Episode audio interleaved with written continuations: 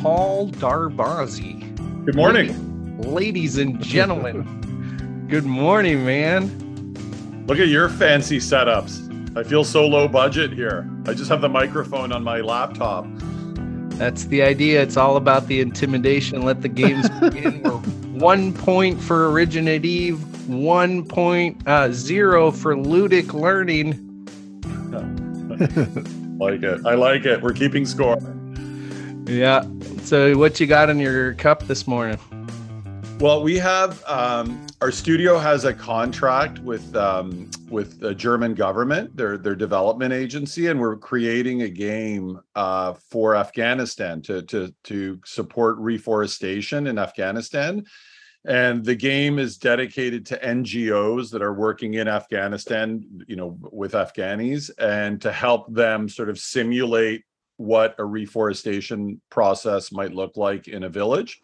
So that's been crazy. Like we've just been you know trying to get all the game documents together getting all the art right getting the programmers programming and so it's been a full-time thing.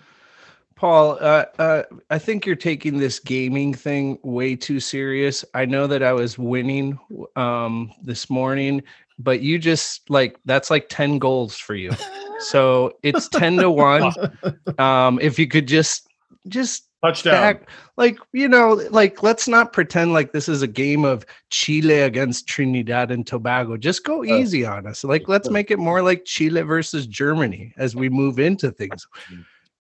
All um, jokes aside.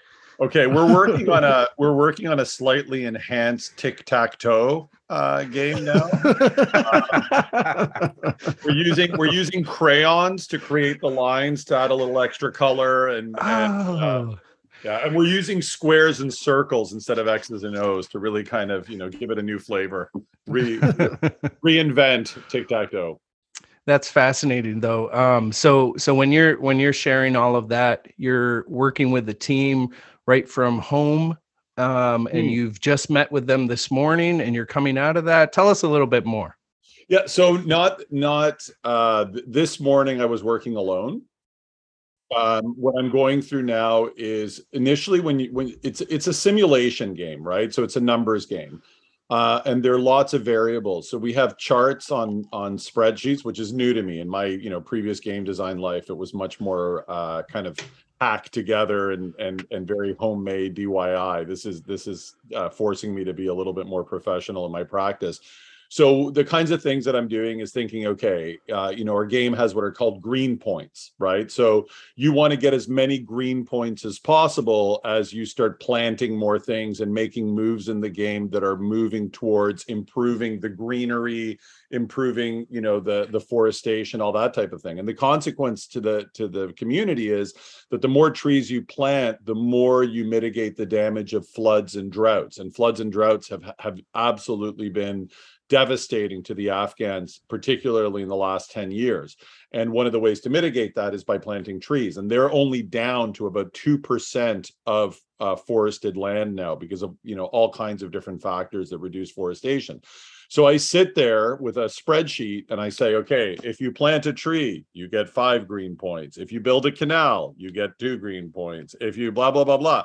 So I think about all the different factors that could contribute to green points. And then we throw those numbers off to a programmer and she bakes that into all the other stuff she's doing and then we play through and then we say okay is this making sense? Are you getting too many green mm-hmm. points for this or do we have to calibrate and balance? So with a game like this in particular there's a lot of numbers involved. So we're just constant and it's all a balancing act like everything has to work smoothly. So you make your best estimate on paper you put it into the game and then inevitably it's not going to work as well as you think it will or you hope it will. Mm-hmm. and then you start adjusting the numbers accordingly to try to create a smoother play experience for the player Right. And our um, sounds fascinating. There's already just with that so much to talk about this morning.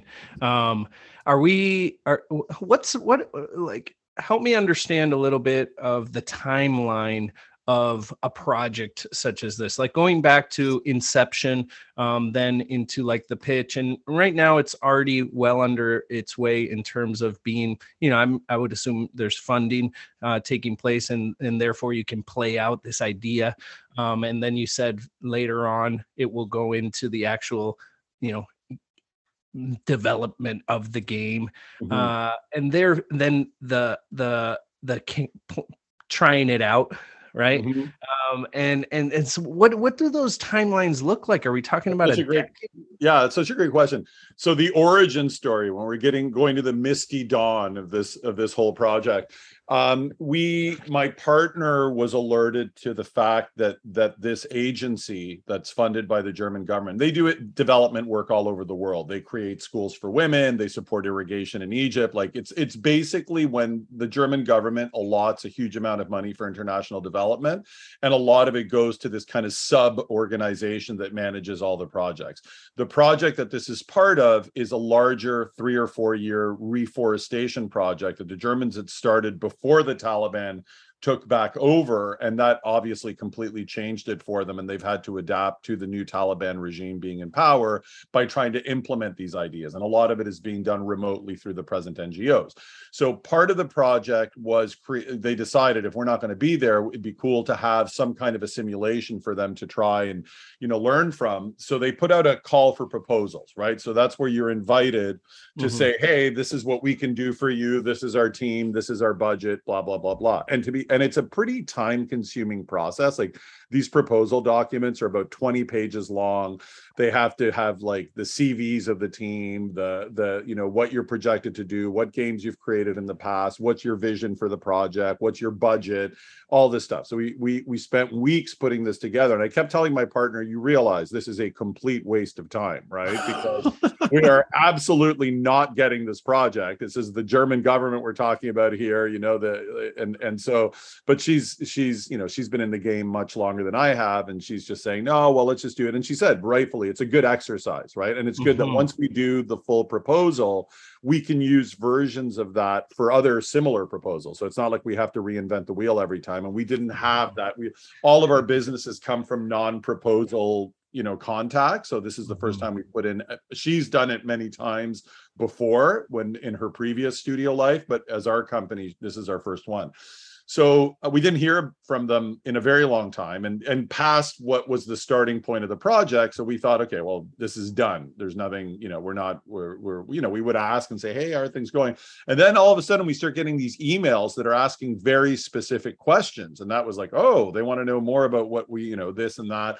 And then that led to our getting approved for this project and that would have been i'd like to say huh, july i think and we were supposed to start in june and the issue is so they have funding right like they're it's all very regulated and they have a type of funding and their funding ends in december that means that Right. all projects have to be tied up in december right and if we're just starting the conversations in July, that means I don't know anything about Afghanistan. I don't know anything about forestry.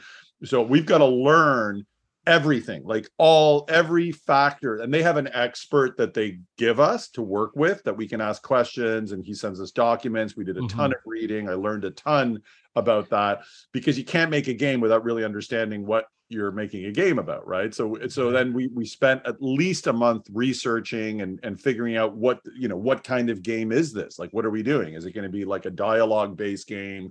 Is it going to be like we put you in a situation and you've got to figure out how to get out of it and then we ended up landing on a simulation where we have like a map of a village we have different land types um you know different spaces where you put you know animals to graze you plant trees you have nurseries and then all the numbers crunch and you know different factors. And then every 10 turns there's like an event like a flood or a drought. And and and that that has a negative impact on the land on your infrastructure and then you have to rebuild from these events that are either major or minor. So all of the all of these ideas are percolating through the summer um, and then we get sort of we we present our sort of vision for the game in September at some point. I think it was like the first week or second week of September. They asked for a few little clarifications and changes. We did that. They they gave us the green light. And then that's when we start getting this is now the end of September, and that's when we get into the nitty gritty of like the numbers, like what is this value, and and you know just what I was explaining about the green points, uh, and figuring out all of the details and refining, and then because you can't really start programming until they have like the full scheme of what you're what you're sort of attempting, Right. uh, and then and then so now we're just about to turn that corner. The programmer's already doing things that she can do but uh, my partner and i are going on an intensive two day sort of work period to kind of finalize a lot of those numbers and a lot of our projected sort of mechanics and then they'll they'll get going but this project's timeline is insane because because the I mean the original idea was that the game would be delivered at the end of December and there's absolutely no way with the right. late start like even with the start in June it would have been tight. So what we've agreed upon is that they will pay us everything that we've asked by the end of December. That means that closes their budget, but we're informally committed to delivering not the final project, but what we call an alpha, which is mm-hmm. an operational rough draft of the game. Like you can play mm-hmm. through, it's not polished, it's not perfect, but you get a sense of it. They want that in December, and then they've given us a few months after to polish, refine, and and fix it up, which we're going to need pretty desperately. So now we're in a in a major sprint to try to get a working game for them at the end of December.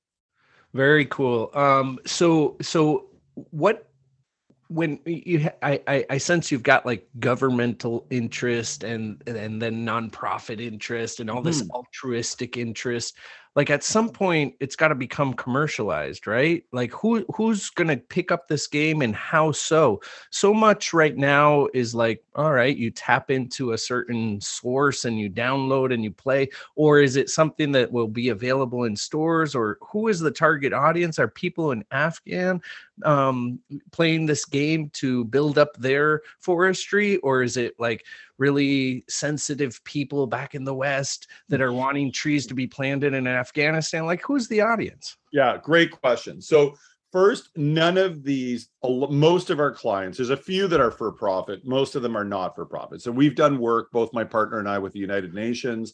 Uh, we, we we target NGOs. We want to work with NGOs. We've got a few potential NGOs uh, coming down the pipeline. We've we've just put in a proposal with another one to do a really cool project with them, which will be a game that's not digital actually. So we have no sales in the in the sense that what we are is a service studio where if you want a game built you come to us we build you your game and you do what you want with it as long as you pay us what we ask for for that game. We right. haven't ventured into creating our own products for market yet. That might be in our future. We certainly have some passion projects that we would love to do. We just need to get funding but we've only been operating as a studio really for about a year. Um, my partner has been at this for about 15 or 16 years years and and a lot of our game digital game stuff comes from her um, I'm more the sort of games and learning expert, and I'm I'm a decent game designer, and so I I contribute in that respect as well. But she's the one that has you know all the artists, all the modelers, all the programmers, and you know she's she's the one that knows how to how to manage them and what questions to ask and where to find holes, and and she's teaching me. I'm learning from her as as we're moving through it in in our in our partnership. So um so most of so for example with the game that I just described um, it's really just targeted for the Afghanistan NGOs that are supporting reforestation. So we have five or six NGO organizations based in Afghanistan. Each one of them uh, moves go you know they they go into the community and they they they basically start a process where they organize the community to be self-sustained so you want oh, people to come on board and then these communities learn what they you know i first they they're like why would you want to plant trees so the ngo works with them to mm-hmm. make them understand because you, those floods that are killing you well mm-hmm. those floods can be reduced dramatically by planting trees on the hillside by planting trees along the canals by planting trees along the river by creating terraces and so then they have to decide to you know devote some part of their collective energy to these projects. And that's what these ngos are doing. They're supporting them financially sometimes with the the, the knowledge with finding seeds all of this stuff. And so those ngos also have to be trained. Like they have to learn best practices. What are the right trees to plant in what soils? What are the repercussions? And so they've we've we the organization that we work with has created those courses um, but they also felt that they wanted a little extra, something to kind of bring it all together, to really make them feel what it's like to to see the consequences of not doing it. Like the game basically says, if you do this stuff right, look at the consequences. Everything looks greener, the flood damage is reduced. If you do it wrong and you start grazing everything and not planting trees and de- degrading the land, well, everything is worse. Your droughts are more intense, the floods are more damaging, and and you see that through the course of the game.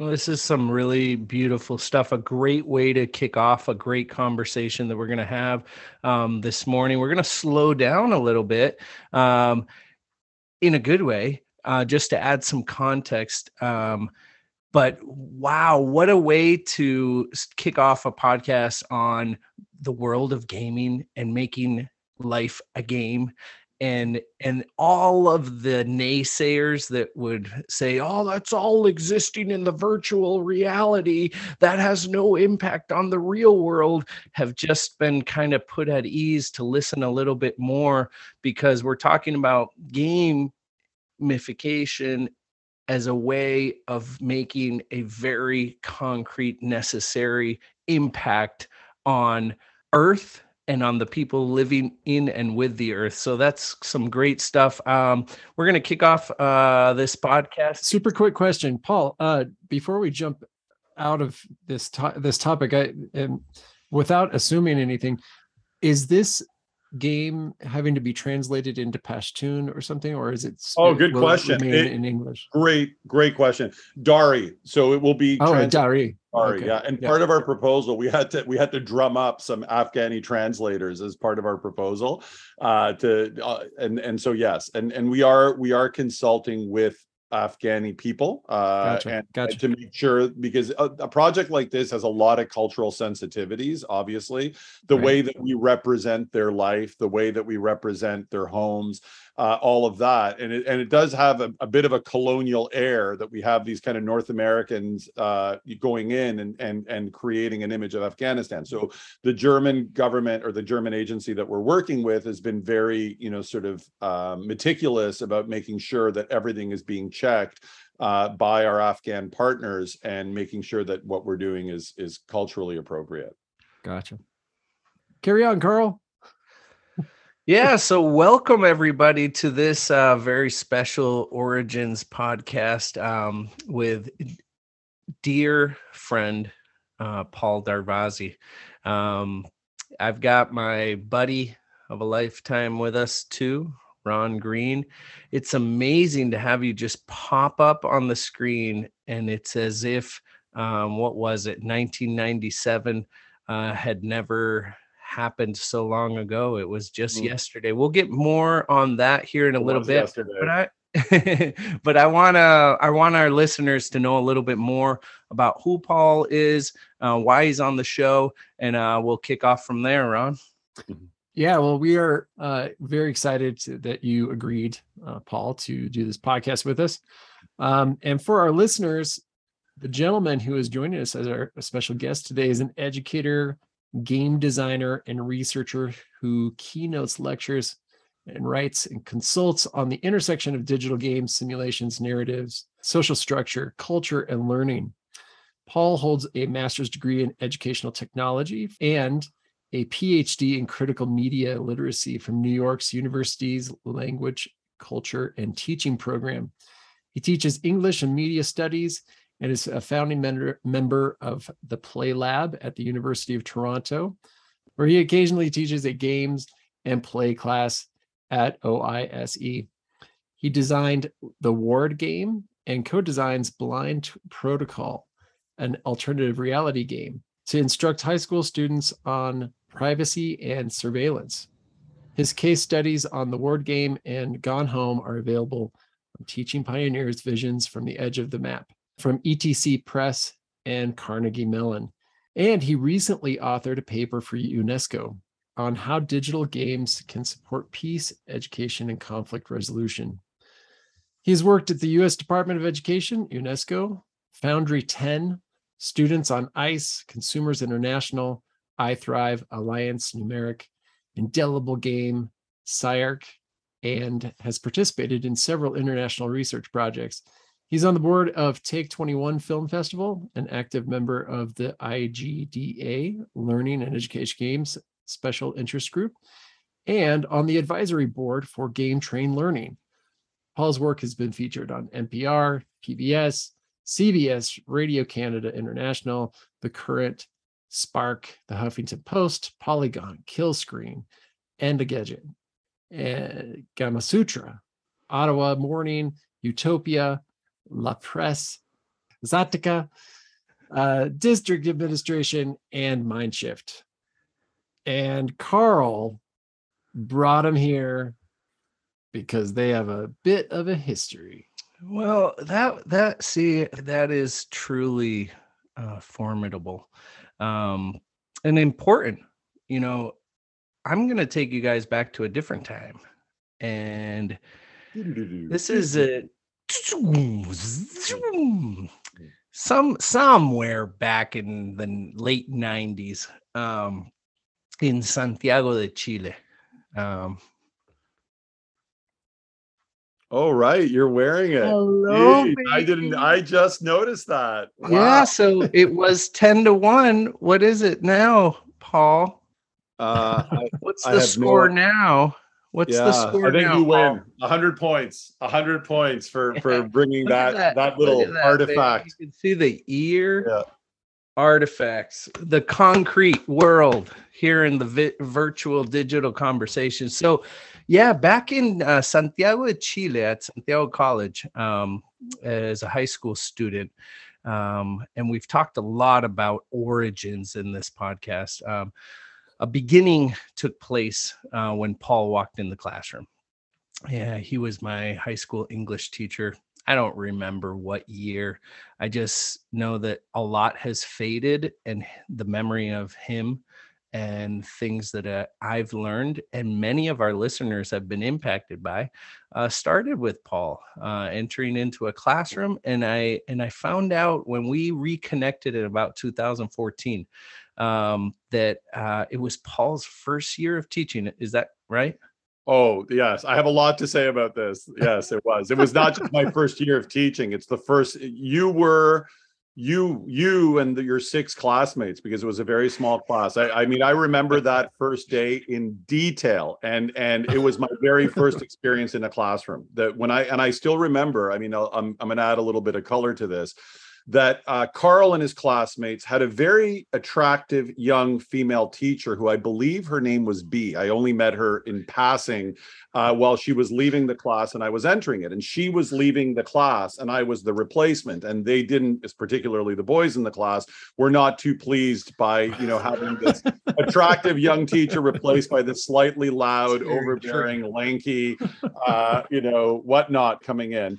Uh, Right. And I was so scared walking into that class because I remind you, I wasn't a qualified teacher. I had not gone to teachers college or received a degree. I had always hated school as a kid always i mean part of you know you you gave me that really generous and fancy introduction ron but underneath all those accolades and names there's just a kid who felt like an Mhm. outsider and Yeah. who hated school and never wanted anything to do with it. And because of very strange circumstances, I ended up teaching Carl's class in Santiago, Chile. And what Carl may not know, what Carl may not know is that the interview that led to that job was the strangest interview I've ever had in my life because Carl's class had been abandoned, not by B, that attractive young teacher, but by somebody else who'd moved on to another job and they'd had a patchwork of people looking after them. And the school was desperate to find an English speaking person to at least make a credible kind of substitution until they can get the new person in on the job. so they found out about me through some weird series of connections. And I wasn't a teacher. I'd had a very, very bad experience doing private tutoring where it was clear that the kids hated it and I hated it. And I just kind of thought, well, I'm a terrible teacher. So I don't, you know.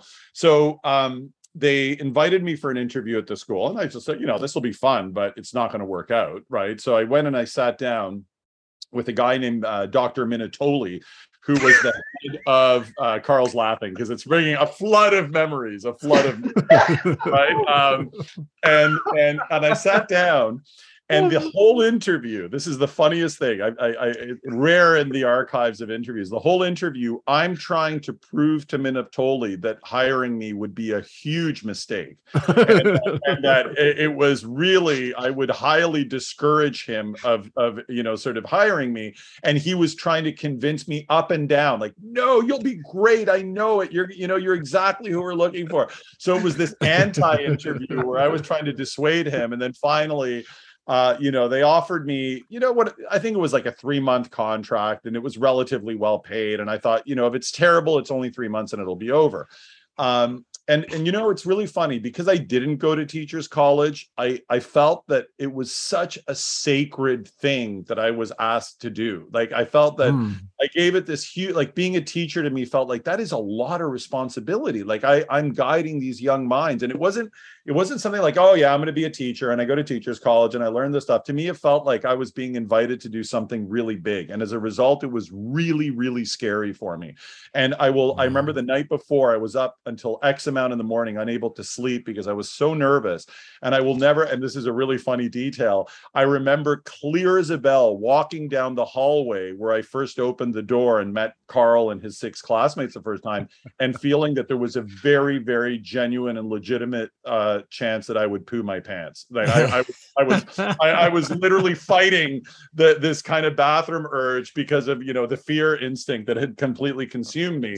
And I walked into the class and, and again, this is where B, her, the former teacher, basically introduced me to the class, you know, said goodbye to them and left. And and and my my distinct memory is that Carl had a classmate named Sanjay, and uh, and I one of the first things I asked them to do was to kind of rearrange their desks for some reason. And Sanjay made a big show of not being helpful, like just kind of putting his hands on the desk and letting the other person drag it or some kind of show of, of insubordination. Uh, and I think that was part of the kind of anger at having lost B, who was yeah. much more, you know, sort of uh, pleasing than me, I guess, standing in front of the class. Yeah, visually pleasing, man. That's yeah, all. So, that's what it's about in high school. That's well, exactly right. So, and then and then um, and then something really special happened. Uh, well, you know, hold, I, I, hold on, hold on. Yeah. You've put a lot out on the table, and and and really, we've invited you to our podcast, right, Ron? the score, like as far as I know, we were above, right?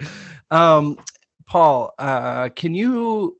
Because what's what's interesting in all of this, of course, we never talked about this with that detail. We we've touched on a few things, but then somehow I became an educator and there there there's a story there too.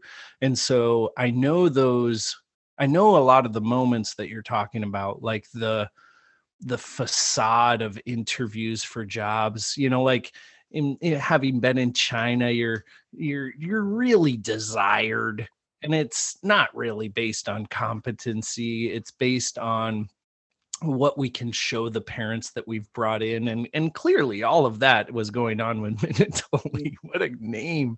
Was he hmm. like the principal or something? I yeah he was the principal of the high school. Okay yeah. I, I got something for you. Uh, it's all about the concrete okay? So I want to bring another concrete object into this okay?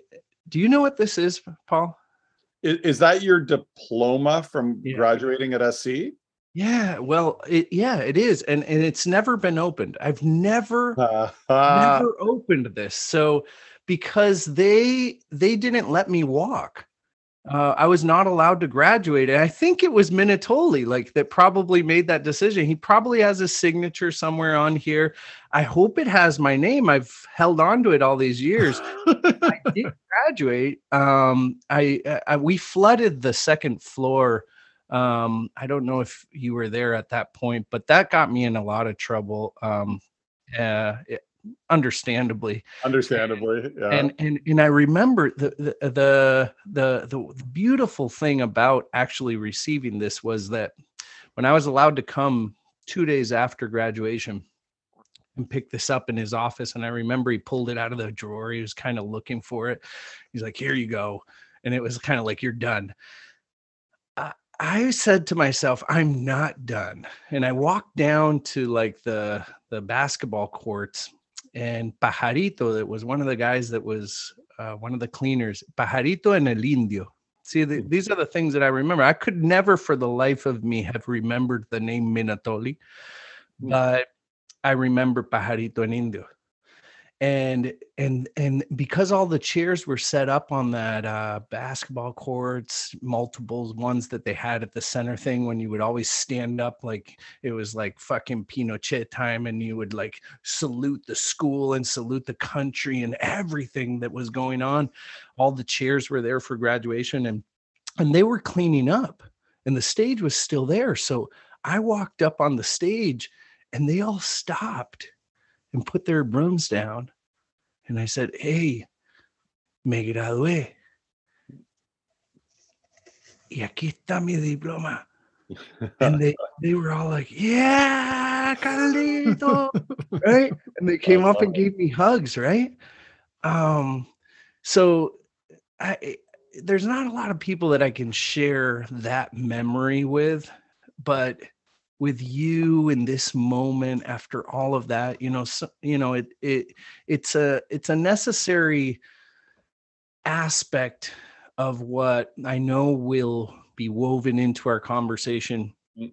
um you know today um in that there's real stuff happening and then there's all this other stuff that's not spoken of and and there's all this like faux you know fake kind of stuff happening as well and and that's all part of life you know like you know here we are three married guys you know like family dads you know like it's all wonderful but some people you know as as there's a degree of public nature to each of us know some things about us but we all know the intimate mm-hmm. parts and like you know like the the the good the bad. When it comes to like you know like you in that moment kicking off a career in education without hmm. knowing that it would be a career in midst of this minatoli nonsense right? What was going on what were you doing at that time like why were you in chile Mhm. and Oh. uh, and and, oh, that and- question. That question has an answer. yeah, yeah, yeah. and and and and and I want you to lead it into kind of like where I hope we can maybe get, but like uh like what you, so you walk in, you take this contract and and and and yet you were thinking like education was not part of your world and then now it very much is. Talk to us about all of that in the way that you want.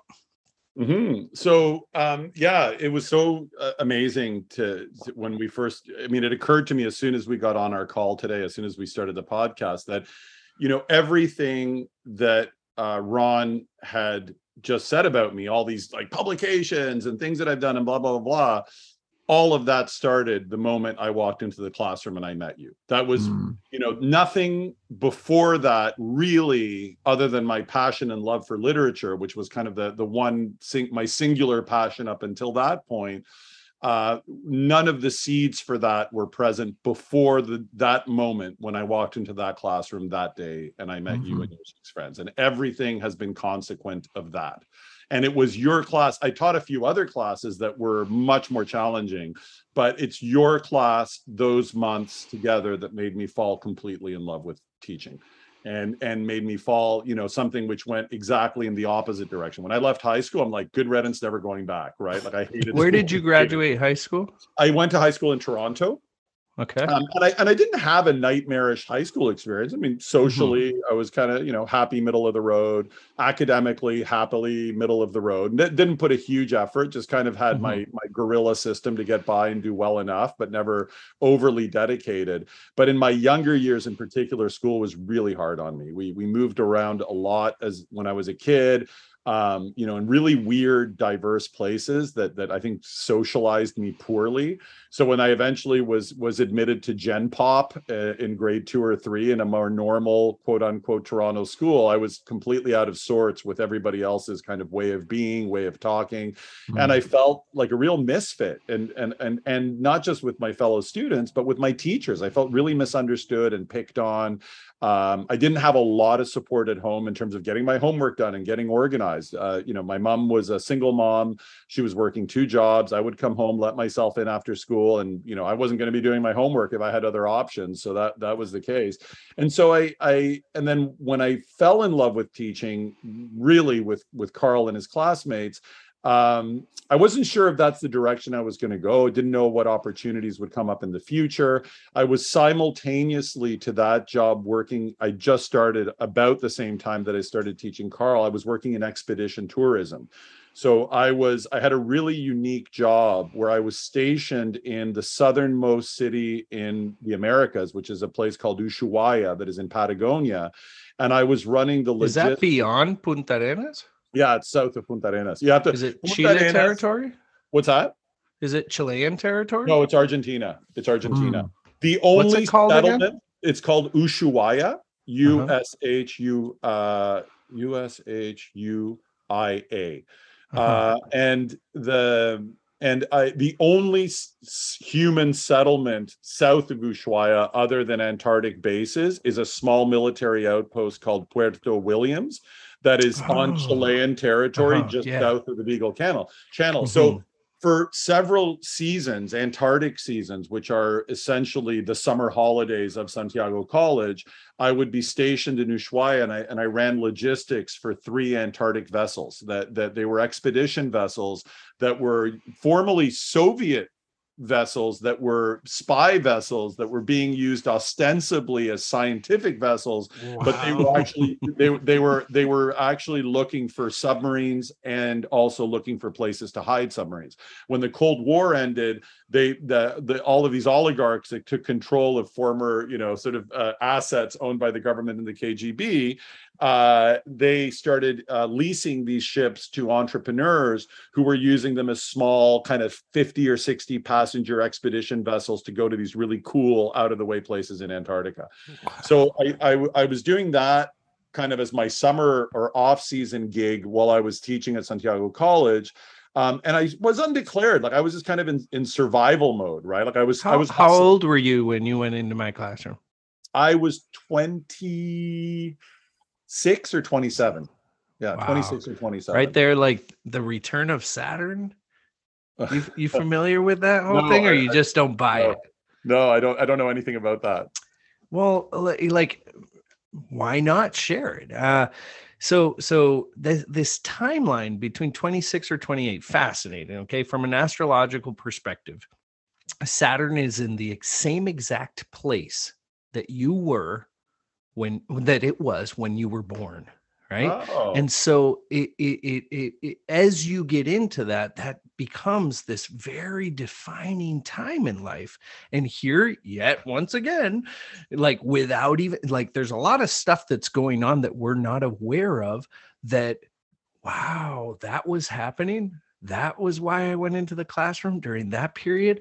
Um, it's it's unbelievable to hear that you know that was going on without without tripping out too much down that line. You know, my return to Costa Rica was exactly that same time 27 nice. and you look into people's lives at 27 there is something um you know like it's it's no surprise that your life kind of found a certain connection that said let's go this way right? That's it had amazing. spent the first wow. 27 kind of doing whatever it needs to do in order to like, all right, with this composite of things, this is what I'm going to go. You know, like how beautiful to realize that not everything that makes sense, not everything logical, not everything rational in life has to have our consciousness of mm-hmm. it in order for it to play out. There mm-hmm. is a unconscious logic that is playing out mm, mm-hmm. it's up to us whether or not we tap into it or not but yeah great great fascinating stuff more. we speak the same language carl could not agree more could not agree more and it's awesome it's awesome to tap into those connections and those patterns and those designs right when you get little glimpses of the design um, whether it's imposed or existing outside of us is the big question. But even if it is imposed, right? Like even if our human mind is creating patterns where Mhm. patterns don't necessarily exist. Our mind is a product of the universe, and those patterns being projected by our minds are products of that universe. So they are existing, right? Like they are a legitimate part of our apprehension of reality. So I, I completely buy into that. I'm a very you know my i'm my religion is is literature and particularly a few writers and and they give coherence to my life like everything i i look at things very symbolically um i look for patterns and meaning all of these things. And i know that i'm not it's not necessarily that the patterns and symbols that i ascribe to the world around me are there. It's my way of artistically maybe making sense of things in a way that makes sense to me to help me navigate the chaos of this world right? Um, and so i think that that's kind of the same thing that you're saying by seeing sort of this pattern that at 27 there's this full cycle that's been completed and maybe that's where you launch this kind of significant chapter of your life. And definitely that's an age where a lot of my even current you know sort of life was was in some way started at that point in my life so Well, speaking of uh, literature as a form of religion, uh, let's open up scripture, uh, chapter one here, everybody. Uh, please open up your books to, like, uh, I think it was Minatoli that w- w- said, open your books. This is what we had before you. Open your books, open your minds, and let's get motivated. Okay? So anyway, that that that's really like when Sanjay listens to this, he's gonna know. Um, so anyway, listen up. He started going into this nodding routine. You never saw anybody nod as much in your life as old Spencer did. You never knew if he was nodding a lot because he was thinking, you know, or, or just because he was a nice old guy that didn't know his ass from his elbow. What did Dr. Thurmer say to you, boy? I understand you had quite a little chat. Yes, we did. We, we really did. I was in his office for around two hours, I guess. What did he say to you? "Ah, well, about life being a game and all, and how you should play it according to the rules. He was pretty nice about it. I mean, he didn't hit the ceiling or anything. He just kept talking about life being a game and all, you know? Life is a game, boy. Life is a game that one plays according to the rules. Yes, sir. I, I know it is. I, I know. Game my ass. Some game. If you get on the side where all the hot shots are, then it's a game, all right. I'll admit that. But if you get on the other side where there aren't any hot shots, then what's the game about it? Nothing. No game. Wow. I have a big wow for that because I know where it comes from and I did not at all contextualize that passage, right? If we're talking about origins and I think back, you know, those are pages we read together in those first days and and talking about it being kind of the launching point for a lot of the stuff that I did after. It's amazing that that seed of the the idea of game of life was planted in that passage. So kudos to you and well read too on top of it. Well, I want to, uh, I I appreciate that being my former professor. Uh, and I want to add a little bit of my angle of, of the whole story of that first encounter. I don't remember a lot, but many who do know me know the story. Uh, this passage, for those that don't know, is from Catcher in the Rye by J.D. Salinger. And as a my memory of high school, um, like you shared yours, um, very middle of the road. I was good at stuff. As my mom would say, um, you need to give him more if you if don't be calling me to this school, Minatoli. If Hmm. you can't wrangle him, I'm certainly not. I'm in charge of the home. You know, my mom was in meetings like every week with Minatoli and uh, all those people just saying, like, challenge him more. Anyway, you did. You, you, but you challenged me in a way that didn't feel like a challenge I, I, my memory and memory is a really interesting thing in terms of like how we remember things. Like I didn't even realize we were studying that as a class until you've affirmed that multiple occasions. But I'm still going to stay true to my my invented story of how things went down. Um, but I I thought that I was so far removed from the class that you had said, "Hey, read this book." Which, by the way, uh, Catcher in the Rye is tattooed to my leg. Okay, like oh, I need to I need to contextualize this within which um there, there's a I've got like this stack of books uh tattooed to my leg, and one of them is J.D. Salinger and the, there's this guy climbing them, you know, climbing the knowledge, you know. Mm. Um, I've got C.S. Lewis there. Um, a lot of things from those beginning stages in my life and that made such an impact on me um and but my story of it all was that I kind of decided to give this book a jab, and I actually have memories of, tr- in a very toilsome way, not enjoyable at all, trying to get into those first chapters. And, uh, but really, for some reason, motivated enough to really try to get it. Like, there was something in the way that you presented it that that I was like, it wasn't being forced, but it was like I should I should be able to enjoy the, this. And if I can't, it's there's something wrong with me. And I want to get to that point. These are memories that I have, at, you know, 20 some wow. years ago. Okay. So I remember, I remember thinking that Catcher in the Rye was about spaceships. Mm. Um, and some of them being about Gdammits which I didn't know what a Gdammit was, um, or I did definitely didn't know what a Synovovich was. Hmm. And I remember being in, in, the classroom, and this is like potty mouth, badass Carl, troublemaker, right? Having never read these words. And I remember being in the classroom and I said, Are you talking about God damn it? like major major dipshit moment um in high school and son of a bitch. And i was just like oh this book's probably going to be cooler than i even thought you know and history right? But it was a it was a moment in my life where you know because of my very very dogmatic fundamentalist christian background you know like a lot of the books that i had read were of only one nature like i've talked a lot about that with with ron um how how hard it has been for me to move into the world of fiction let alone into poetry and so on and so forth higher forms of the written word and the spoken word.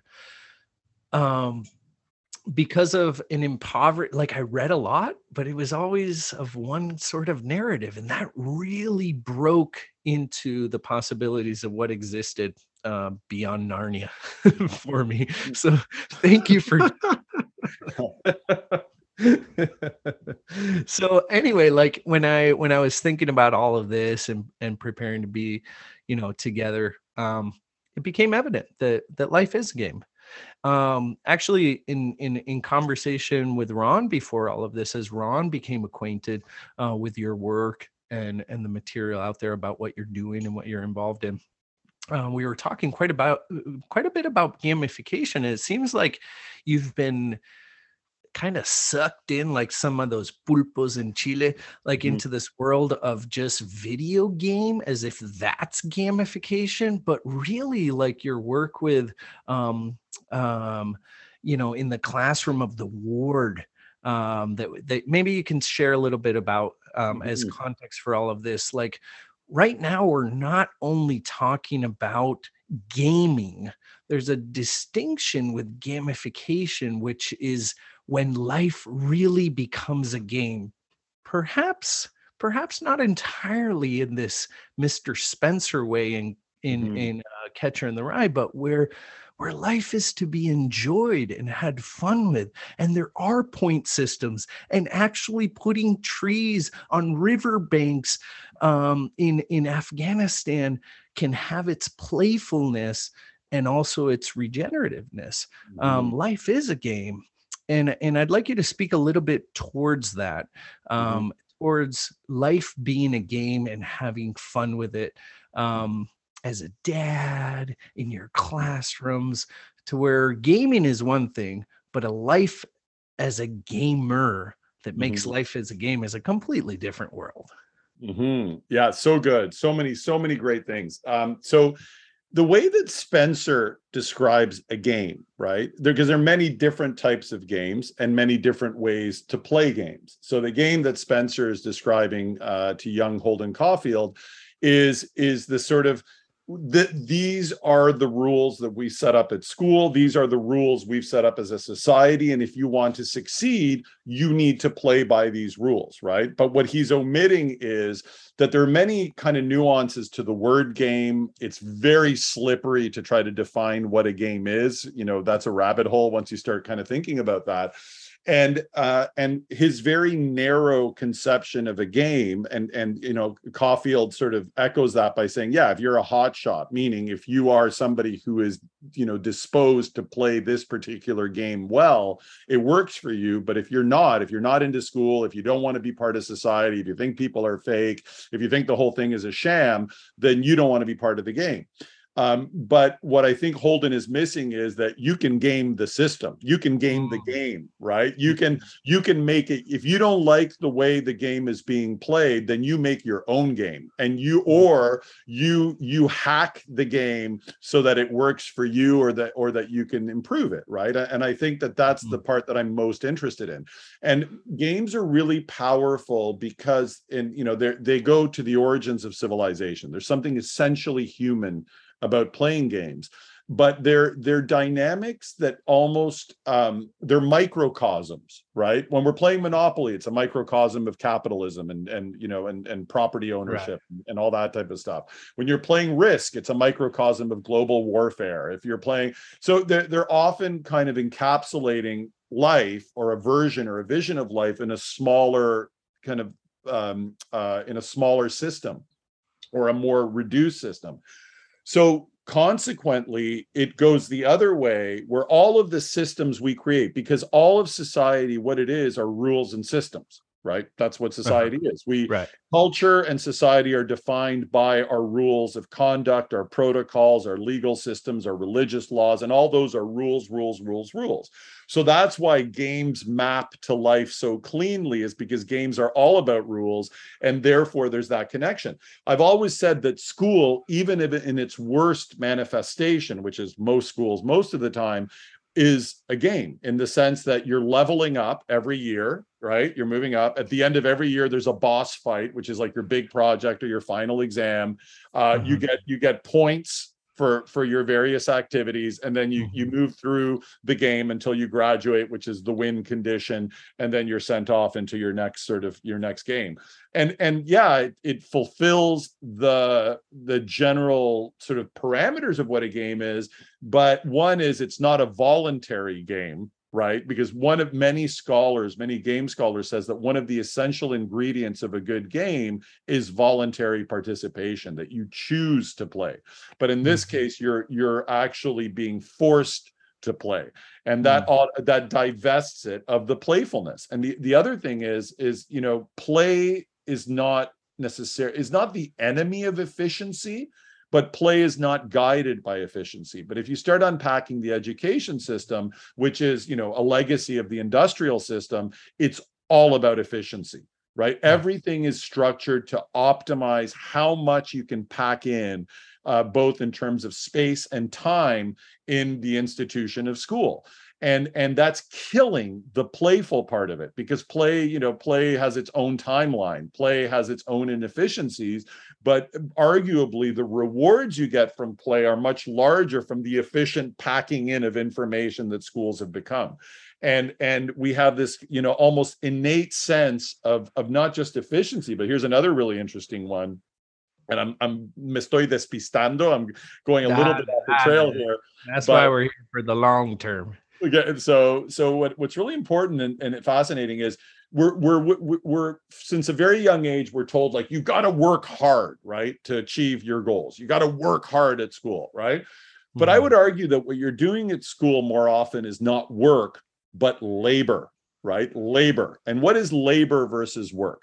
We've all done work that we enjoy and it doesn't feel much like work. It feels mm. satisfying, right? It feels right. like you want to do it. Like, you know, if we're building a shed with our cousin in our backyard and we're working hard, but we're having a beer and chatting and listening to music and hammering right. away, and it feels great, right? It feels right. like you're not like, but labor is when work turns into an enforced burden. So if you're working at a factory and you're putting a, you know, a bottle cap on a bottle 7,000 times a day, that doesn't feel satisfying or fun or mm-hmm. engaging or something you would choose to do if you weren't being paid for it. And that kind of enforced work is labor. And mm. what I say is that a lot of school is labor and not work and mm. and and a lot of that game of efficiency and packing information in and trying to control everything is all they're all industrial mechanisms that have turned learning into something which works for some people. So those are the, the hot shots that holden is talking about but it doesn't work for a lot of people because human beings are naturally playful. They don't like to be positioned into certain places for you know that, that form of imprisonment where you're sitting at a desk in a classroom for x amount of hours and you're not allowed to move. In no version of our history as human beings before the advent of civilization did we learn or teach in that way.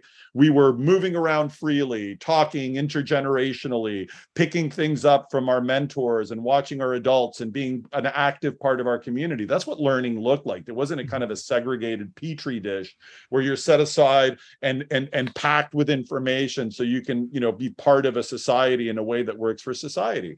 And, well, and and and and just to just to tag team you there a little bit, like even if we go back to moments in which you know, like, because because the problem with like like I see a lot of like my peers as parents when we get into these conversations is that it's as if discipline and and coercion has no place anymore. And because in the past it didn't but really like when i think about like the farmer whose boy is ready to help on the farm, which was always, you know, like even from a young age, the responsibilities just grow along the way.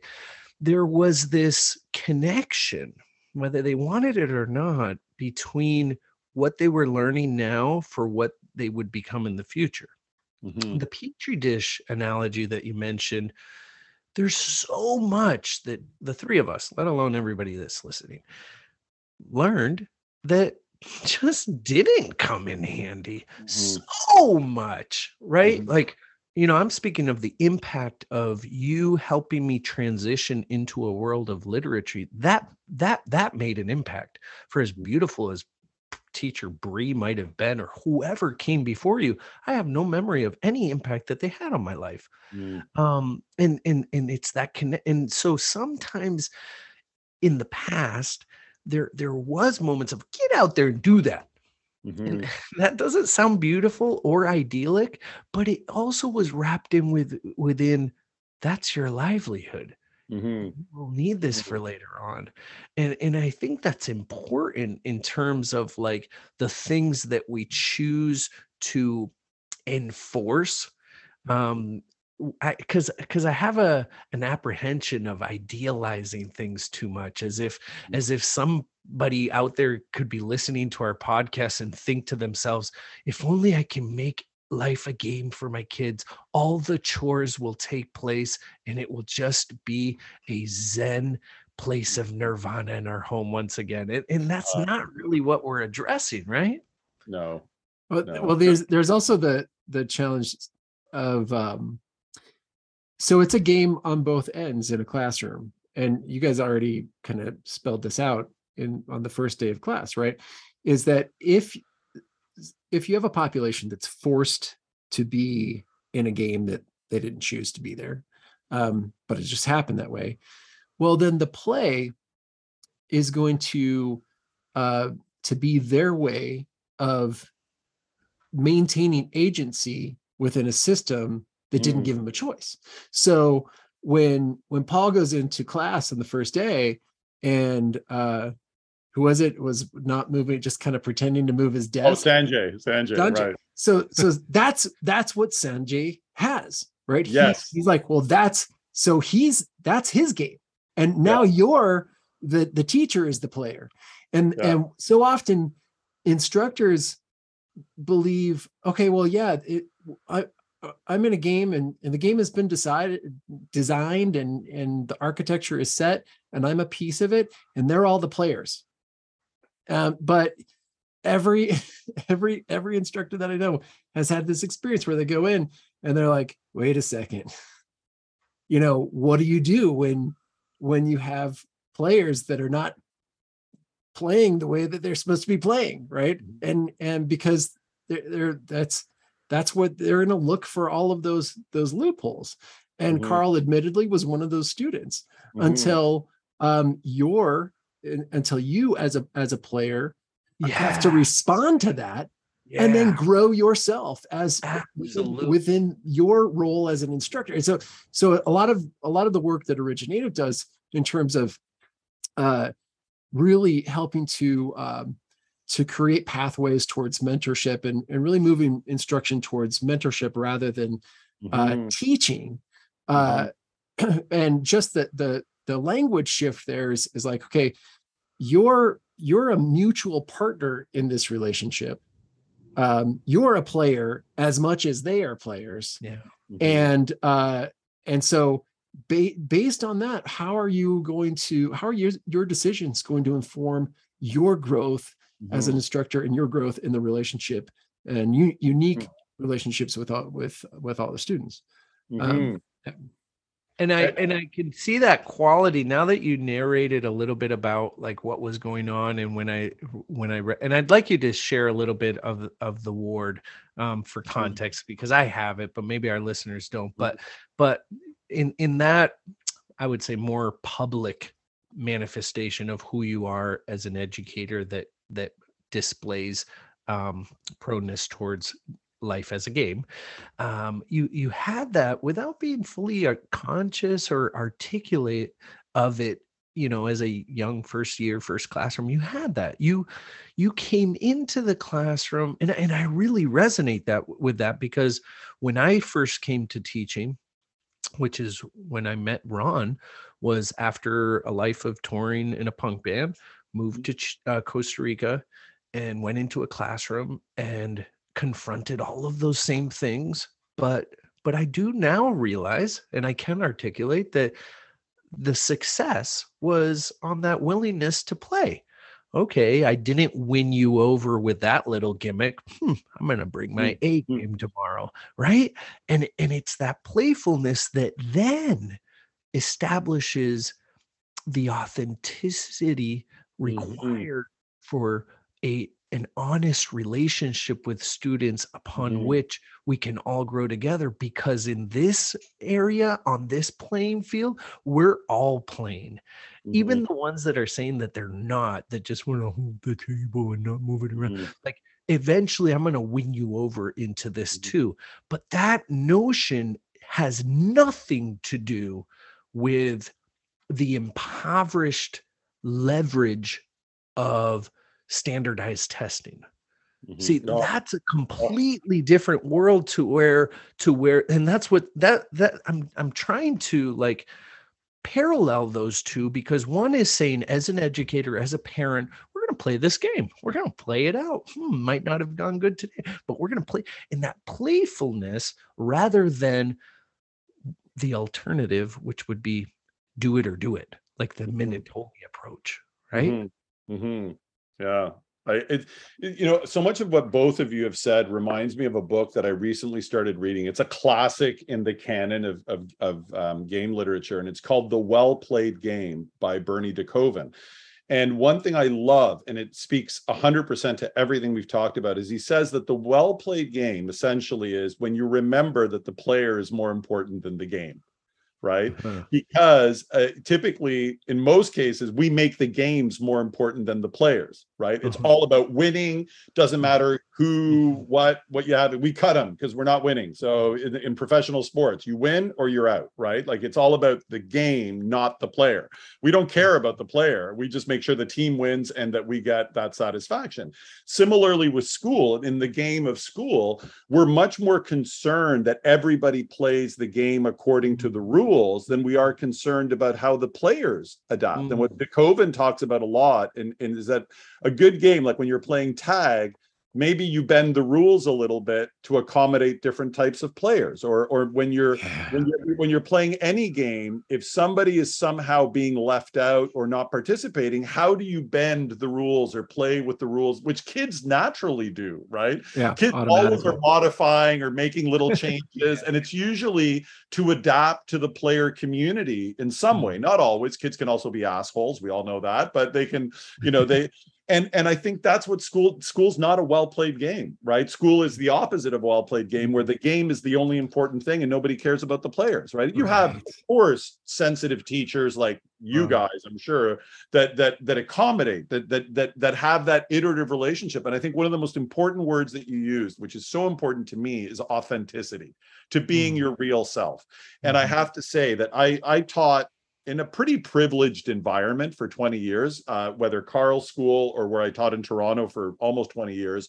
Um, it, they're, they're, affluent schools. They're not inner city. I mean, it was literally an inner city school because it was downtown, but it was a private school. So that type of thing. And, you know, and because I don't have a formal teaching degree, I wasn't able to teach in the public school system. And I never did get my teaching degree. I have my doctorate in education, but I don't have a teaching degree, right?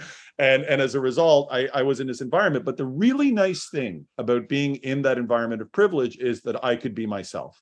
Mm-hmm. I had mm-hmm. nothing to hide. I was always honest about who I was, where I lived, what I liked, what I didn't like um, and and often because of my own background which is often the case for teachers that didn't have a good time of school have a lot more sensitivity to those kids at the back of the class. They they don't write them off right? It's the teachers i'll tell you right now it's the teachers. And not I'm, and i'm making a bit of a generalization and i apologize for anybody who doesn't fit in this category but if there's lots of teachers who did very well in school and they stayed in school because of any number of reasons and they never left school they were just it was just school school school they went to high school then university then got their teaching mm-hmm. degrees and went back into school mm-hmm. and so mm-hmm. their their their mindset around school is uh, you know they haven't been out in the world they haven't merit you know they haven't experienced different types of personalities and sometimes you might be tempted to categorize or label people according to the ways that schools traditionally label people because you haven't seen those people in other environments. And mm. that kind of labeling that affects the kids at the back of the class, the kids that don't want to participate, which a lot of teachers are like, oh, he's dumb, he's disengaged, he's lazy is a fundamental misunderstanding of who that human being is sitting at the back of the class right? And and it's so harmful to their self-esteem to their self-confidence.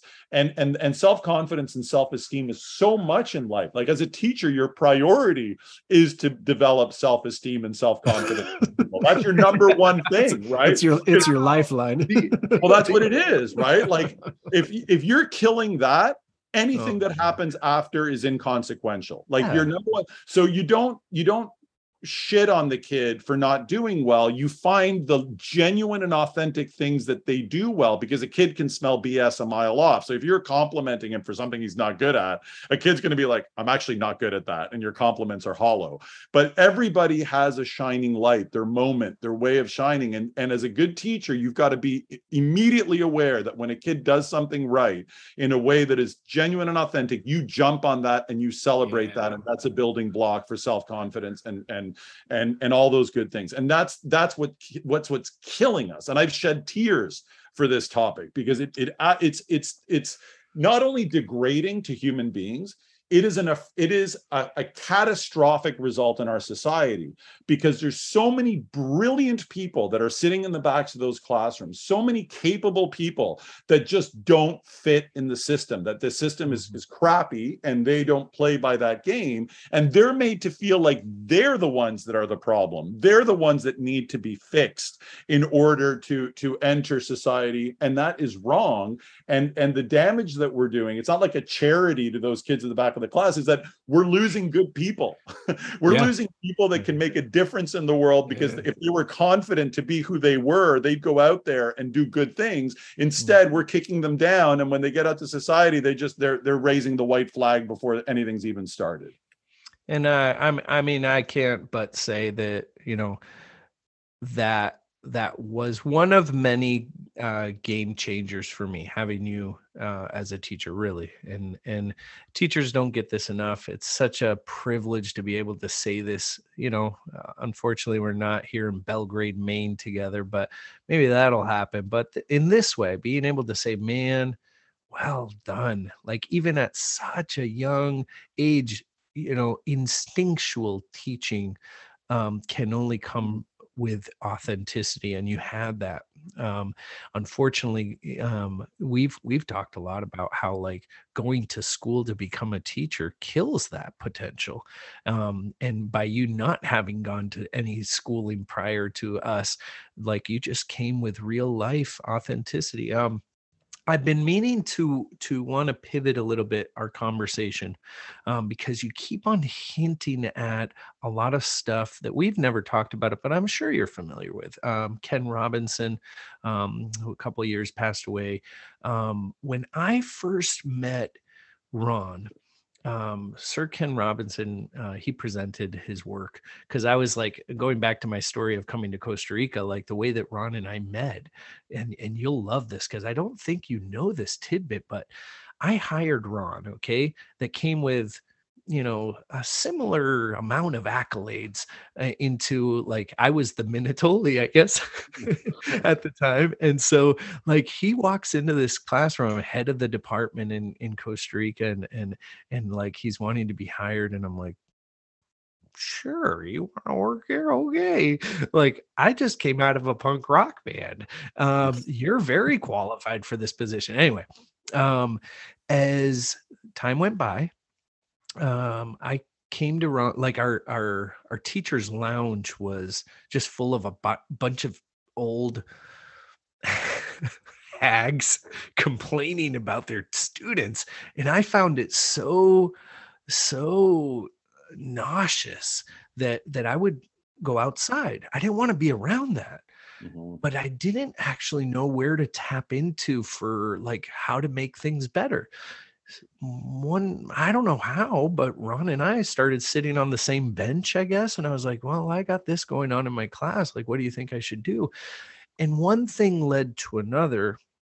Um, our conversations got longer and longer and you know here we are like probably 13 years into it and we can't stop talking about it all. Um, that's the richness of the dialogue um, he he said I was working with a ninth grade, I think, at that point in Esparza, Costa Rica. And he's like, Well, why don't you read Catcher in the Rye with them? You know, here as an ESL, or or he didn't, I don't think he introduced Catcher in the Rye, but he was like, What book has been important to you? You know, like, why wouldn't you do that? Because we were doing all of this ESL kind of like sentence target mm-hmm. grammar mm-hmm. sort of thing like band-aid if you want to learn this then repeat this parroting you know and i was trying to sort through all of the nonsense but without uh, an educational background i could feel that this thing is not working it's mm. not authentic it doesn't feel good where do i go and he's like well, what, what book was important to you in high school? And I'm like, what? Like these kids don't speak shit. How am I going to read King Catcher in the Rye here? You can't even go to a fucking library and find any book. And and and and it, I I remember bringing it on my computer, which now I see as a mistake, but it's what I could do in terms of like just trying something really quick. And I would project it, and we worked through that book. And to this date, that was like this experiment on like seeing the kids and and Ron gave me all kinds of great advice. He's like, don't do that fucking like round robin and getting all your students to fucking read the book because they don't know shit how to read. He's like, you just read it and let that time be of immersion and let them just hear English and hear like so many of them without knowing just became great bilingual speakers. Without the affluent background that we know of through Santiago College or whatever like but they really caught up with the game um pun intended um by just doing it right?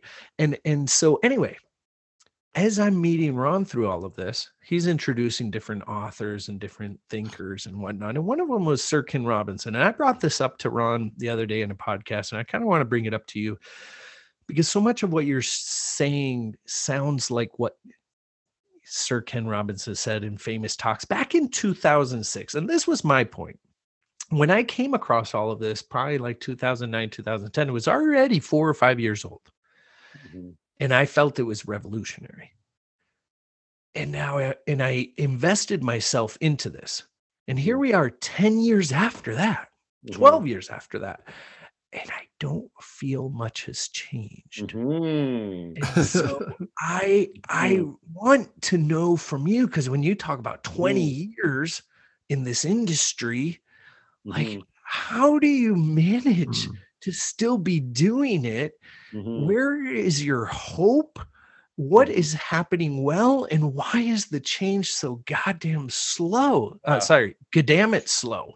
um, son of a bitch.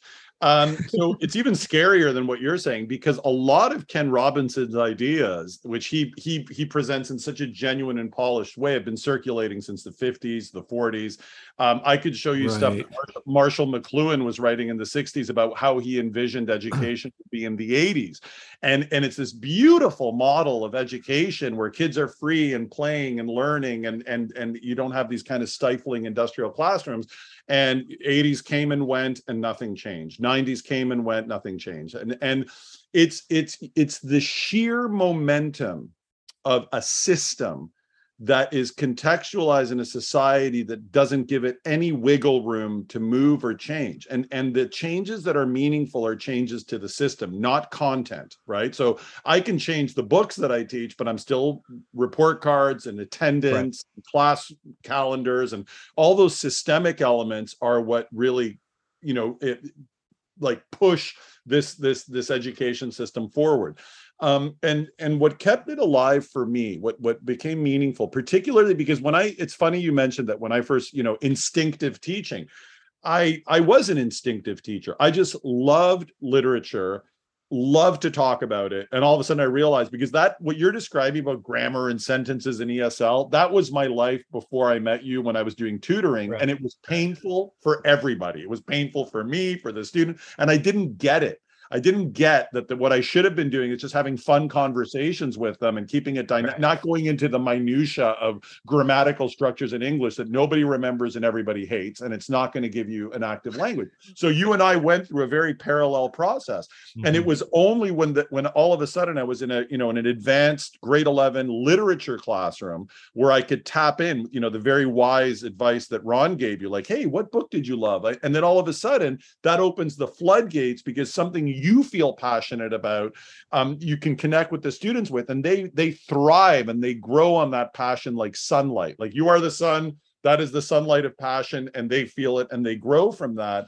Yeah. and and that's what the turning point is right? All of a sudden then it's not like you're doing like what you think you should be doing but what what is an expression of your genuine passions and interests and that's definitely going to engage your students. So it was it was a very similar thing to me was I technically the best teacher? I can assure you that I was not technically the best teacher. Uh, that that it was it was kind of like a uh, you know kind of like raw force, raw something, right? and it wasn't, and it was really funny. It wasn't until I would say seven or eight years into my teaching career where I made a switch where where I stopped riding my my natural inclination to tell stories and get passionate about literature and and doing quite frankly a lot of talking and a lot of lecturing which mm-hmm. which can be engaging you know like I, I I can talk fairly well and I can draw people in sometimes sometimes I don't but it's not great teaching, right? It's not mm-hmm. craftsmanship when it comes to teaching.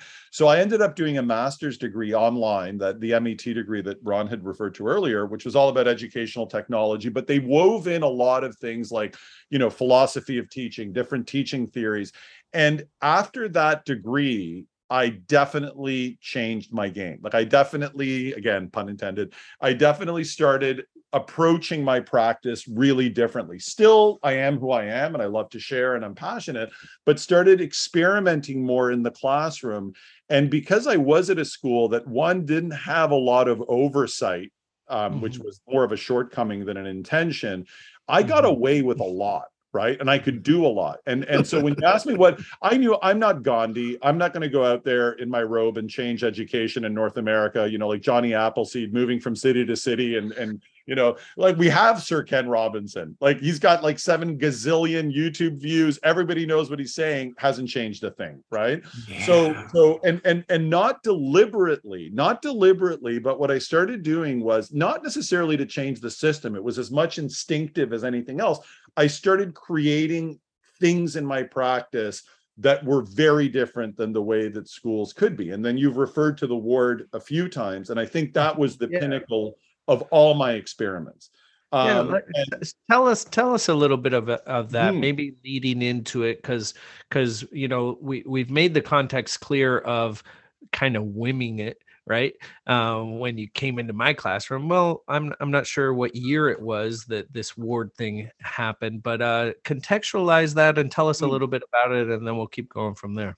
So it was probably t- it was 2013 so that would have been at that point uh, getting close to 15 years after i stepped into my first classroom Wow. Um, and it was the culmination. The ward starts with a throwaway line in an article that I'd read in uh, during my master's years before the ward game was even a thing. And the throwaway line was, "Don't just think about using video games in your classroom. What would it look like if your classroom were a video game?" And I was like, whoa, that is such a cool concept. But what does that look like? Like, how do you do that? Right. And and there were no models forthcoming. Like I was doing more research and trying to find out, there was nothing like it. So stored that in my memory, and it always kind of stuck with me. Fast forward three or four years. I'm teaching all grade 12 English classes. So it's their final year of school, it's their senior year. I'm in my last month of teaching these seniors English. And, and what was interesting about this particular cohort is that they'd moved up with me. I was a middle school teacher when I started at this school, and then I moved into the high school. And this cohort had followed me from that transition. So I taught many of them several times. They were very known to me. Um, mm-hmm. a bunch of them were new to the high school, but I'd known their families and them for a long time. And the last book on my reading list uh, was One Flew Over the Cuckoo's Nest by Ken Kesey uh, which is, of course, the award winning film. And most people know it as the film, although the book is magnificent. I cannot emphasize enough how important that book is. And, and I had never read One Flew Over the Cuckoo's Nest. And I read it one summer at my in-laws. I remember being on their porch in the backyard in the summer here in Montreal and, and just kind of, fl- and I was like, wow, this is an awesome book. I'm going to throw it into my curriculum in September for sure. and then I left it because I'd never taught it before. I didn't have resources for it, hadn't really done anything. And all of a sudden, it's the last month of school. And a few things are going on. One is it's senioritis, which means seniors have checked out, right? Like they, they've gotten into their colleges, that they've stopped bathing, they're wearing, you know, tracksuits or whatever's going on. Like they and they and they have this almost God-given right not to do any work anymore. Like it's their privilege as seniors the last month of school that they're not doing anything, right? Uh-huh. And and in the best of cases, in the best of schools, many students don't read the novels they're supposed to read. We know that, right? They go online, they get summaries, they talk to each other, and they hack their way through. And you can do very well in English and not read anything, right? You can just go yeah, online. Yeah, and and so I was kind of despairing. And it was this night. It was such a funny night. It was there's so much more to the story, but I'm gonna give you the the kind of the the encapsulated version. I had a I had some pressure because I was doing a presentation at OISE, which is the school where I teach now remotely, which is the the Faculty of Education at the University of Toronto. We'd done a partnership with my school, and I had to present on something, and it was uh, I was trying to put this presentation together, and I had to start teaching One Flew Over the Cuckoo's Nest in a few days, and I hadn't come up with anything. And I knew these kids are not going to read this book. Like it's their last month of school, they've checked out. This book is and, and so, what on earth can I do to get them into this book? Like, how can I do it? And I started thinking, like, as I was working on the presentation, I was kind of, you know, uh, I was multitasking. I started thinking um, about uh, about what it would look like if they created artifacts based on the book, like art and posters and stuff, and they had to trade artifacts to get complete sets. And I, like my mind was going to these kind of weird places and think, what can what kind of cool dynamic might might might be at play? And weirdly, this is a weird kind of side note. Um, so there's an ancient myth in Ireland called about the salmon of wisdom. And in Finn McCool, one of the great Irish heroes, um, in his young apprenticeship, uh, was uh, was working with a druid whose name was Finegas. I guess they they had an absence of name variety where you have Finn the apprentice and Finegas. you know, I think Finn means white in Gaelic or something like that. And and there's a there was a, an elusive fish called the salmon of wisdom, right? That that that that that was in the River Boyne, and and Finegas had been trying to hunt this fish down for years because if you caught it and you were the first person to eat it, you would get all of this knowledge, all of this wisdom, right? And um and and uh what he did, he caught it. He finally caught it after seven or eight years, and he threw it over to Finn, his assistant, and say, "Hey Finn, why don't you cook it up on the spit and and for me? Well, and then I'm going to eat it and all this stuff." And while he's cooking it, Finn quite innocently put his thumb onto the fish to make sure it was getting heated properly or was cooking properly.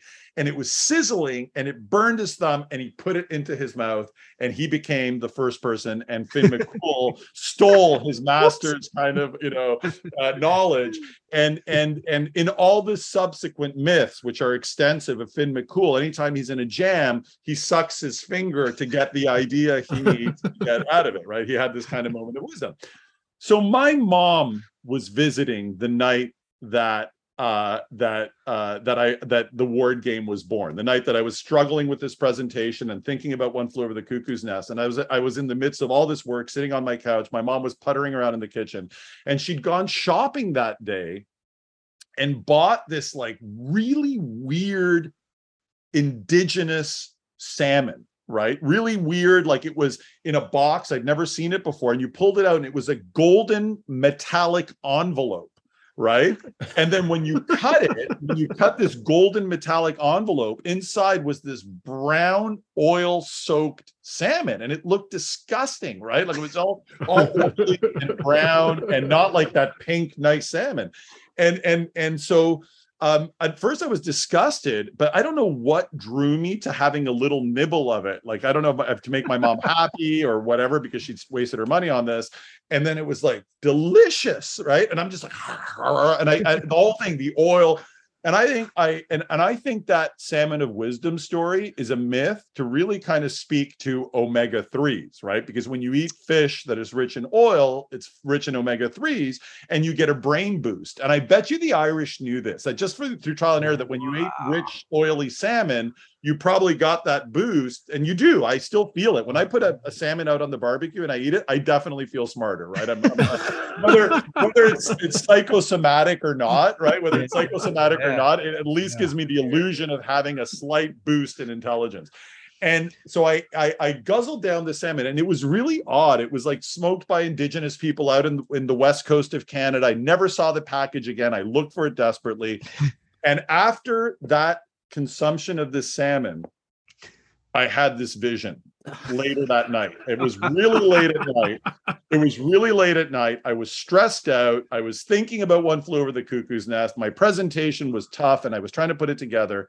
And then I had this vision.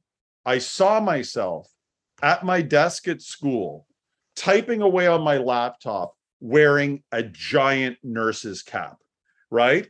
And that vision gave me the ward game. Like all of a sudden, I was like, I know what I have to do, right? I this book, this book, this asylum, because one flew over the cuckoo's nest is about a men's asylum in Oregon and this authoritarian nurse that that is actually fundamentally well intentioned who's trying to beat down the individual personalities of all these patients and drugging them and coercing them to make them fit you know the society's mold. And she thinks she's doing a good thing right? She's a military nurse. Everything's got to be in control. Everything's got to be in order. And i realized this is school. That what this asylum is school. This is what everything that's wrong with school is what's wrong with this asylum. I said why don't I turn my school into the asylum of one flew over the cuckoo's nest? Why don't I, for 30 days, their final 30 days of school, create the asylum world? And whether they read it or not, let's live the novel, right? Let's actually live the novel. Let me let me try to bring as many elements of the novel and externalize them and finally create my video game that takes place in real life and it's the video game in real life of one flew over the cuckoo's nest and thus was born the ward game and what's fascinating about this and you to talk about symbols and meaning and all this the main character in one flew over the cuckoo's nest is an indigenous person named Chief Bromden from the West Coast whose people were salmon fishermen right? So just this beautiful encompassing of of everything in one kind of nice meaningful package. And and so the game was insane you know no pun intended and uh and no disrespect And it's a word that that, that is problematic in certain circles now. But it was this thing where after the idea hit me it became this kind of monolithic obsession like this single-minded obsession where for days i did what i could to prepare but it was bigger than my ability to prepare. So essentially the day that the game started, I did I was all half baked. Like it wasn't it wasn't really designed very well. Mm. And I remember that uh, the first first day that I ever ran the ward game, I went into the school and I was so scared for what I was about to do because my students didn't know there was going to be a game. Nobody knew anything. It was like a rainy Monday morning. They were like half asleep at their desk. They were in full senioritis. And I went in and put on a lab coat and started yelling at everybody and be, being like super controlling. And at first, it was like it, they were really freaked out like, what the hell is going on here?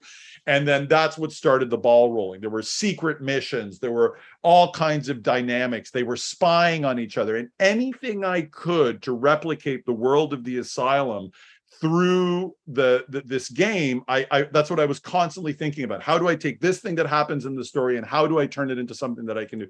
And so that first run was my rough draft. And a lot of like it was so fun. The students were super engaged. Several of mm-hmm. them finished the books. They did all of this work. Everybody had a different experience. It just felt like the the you know the, the strangest most non-school thing that had ever happened to anybody myself included. And it felt so right and it felt yeah. so successful like it felt like this is something like this feels like the way things should be and i'm not saying that all schools should be the ward game all the time it was just like this thing where all of a sudden everybody was invigorated because all the boundaries of normal school were broken right yeah. Um, yeah. and and then that became the template and for four subsequent years i kept improving and refining the design and and and and because the kids that graduated went on to way more interesting things in the ward game such as you know prom and summer and girlfriends and pot and drinking and all these great things that happen on your first summer out of school that the ward game was great but they had you know seniors they moved on to all that so there was never any institutional knowledge of that game being played. And because secrecy was like a fight club thing, that if you got caught talking about the game, there were all these things that happened to you. So nobody, so every year it was a surprise. Nobody ever knew that the game was coming. And every wow. year they were ambushed with it. And then yeah. the end, in terms of the coercion part, once the game was on, you were allowed to leave the game and do something else if you didn't want to be playing. So it was an optional, voluntary, you know, activity. And every year of the 60 or 70 players, one or two decided that they wanted to take a more traditional route because they wanted full control over their grade and they weren't sure about this game thing. So I always gave an out, and I and it wasn't one of those kind of fake outs where the teacher says either play this game or write a ten thousand page essay, right? And you're like, oh, okay, well, I guess I'll play the game then. I I I I I, I worked I worked with them to find something good that they could do that would be parallel and interesting and that they would want to do and not necessarily play the game. And thus the ward game was born. Phenomenal. What a what a telling of that. Way to weave in your your practice um the mythology the the land in which you were teaching the land of salmon um mm-hmm. the character of the book um it's uh it, it's it's hard sometimes um, I, I think as parents we also have those moments in which we feel like we really hit the nail and we're like just it just feels so good you know at the end of like x weekend and you're with your wife and you're just like everything that we wanted to happen with the kids took place like that was really good you know? And it's hard when that's not the case um, when when um, like like there's so much risk that you're talking about it's nice to tell everything that has transcended over multiple years of reinserting it but you know like you went into that classroom as you did with me mm-hmm. in the mm-hmm. 90s, uh, full of risk ready to play. That that's an that's an a component of play is knowing that this could all really go wrong, and then it's Exactly. the end of the day. Uh, at the onset of our our, our podcast, uh, you talked about that experimentation process and and being okay with that, right? Being o- and, and adapting toward into the failures of you know our first attempts and the refinement that takes place what?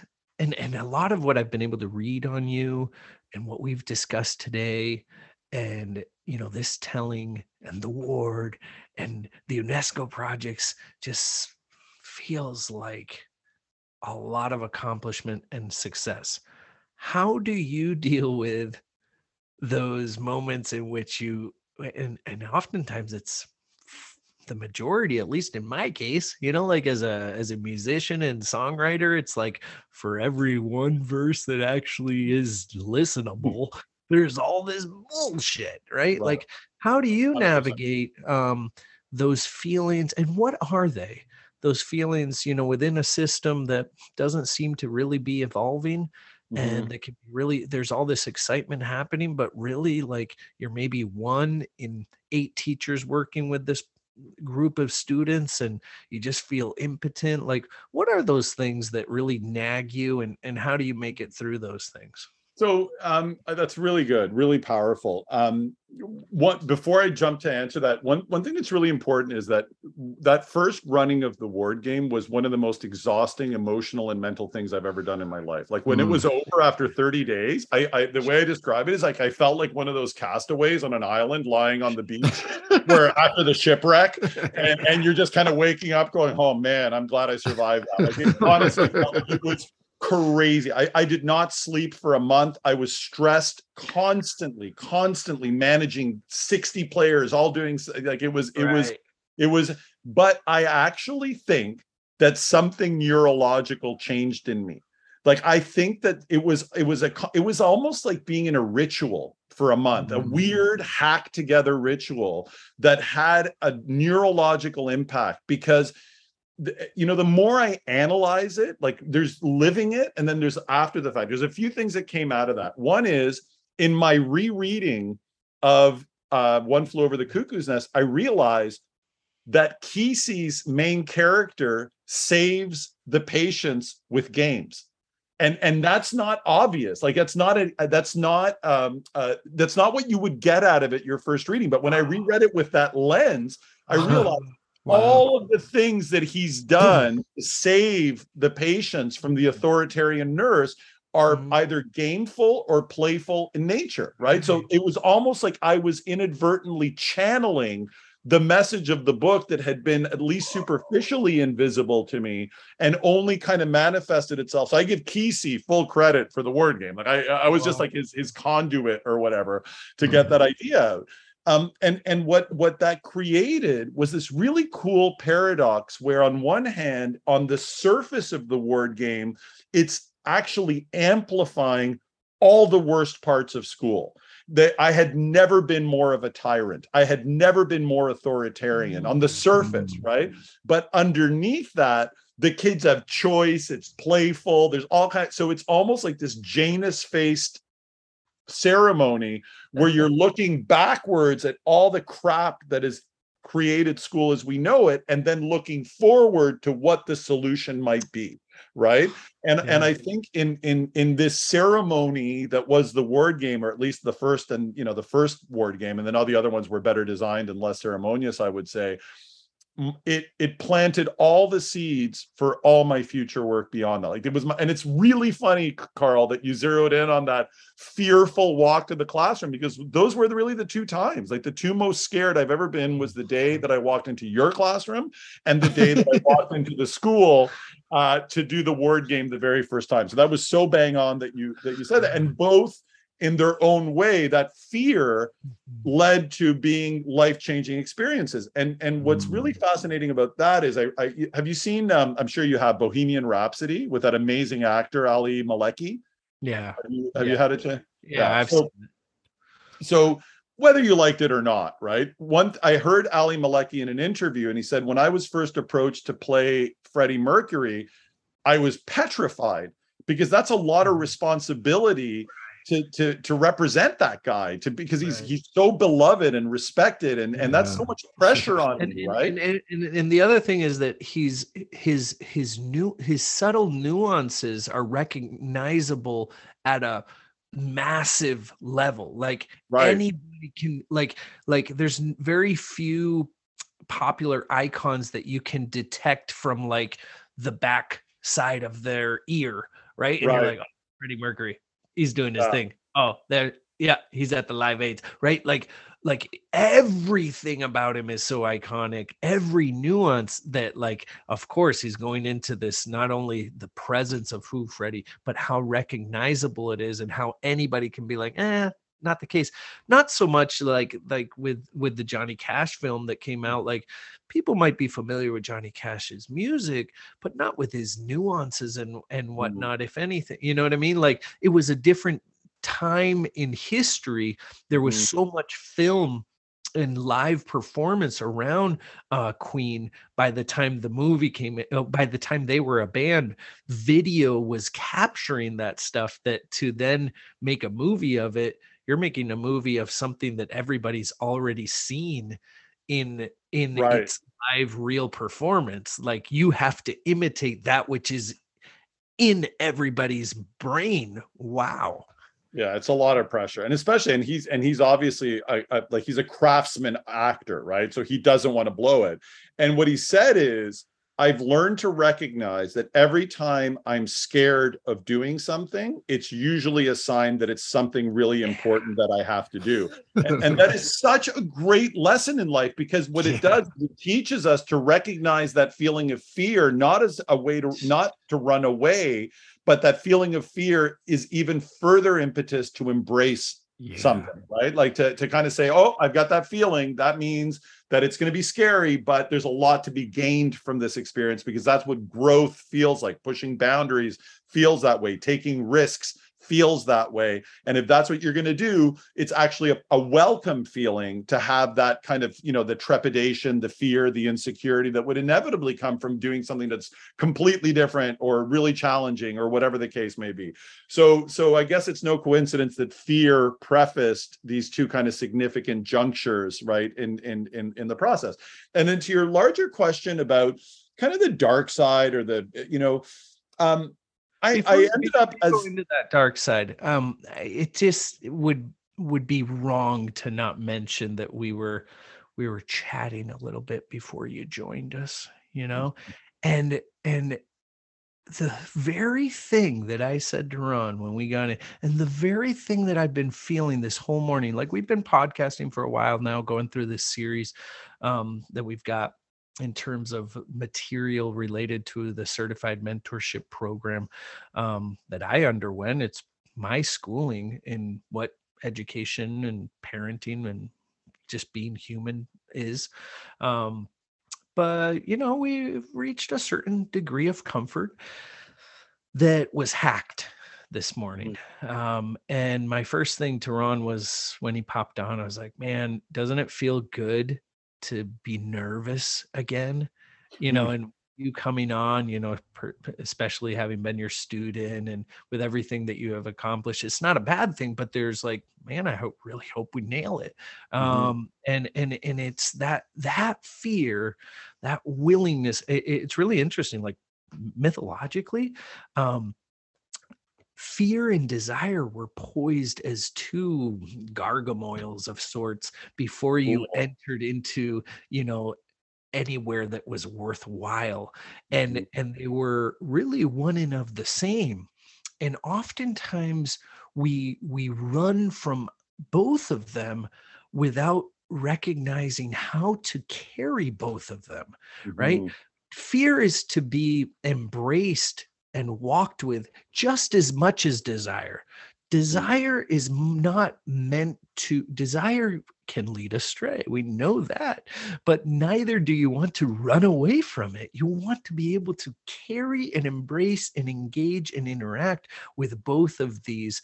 Um, and I'm hearing that through our conversation. That is the life of parents parents is a confrontation and an interaction. Being a parent with fear and desire it never resolves. You never get the blueprint upon which to like build it and it's just going to happen. Mm.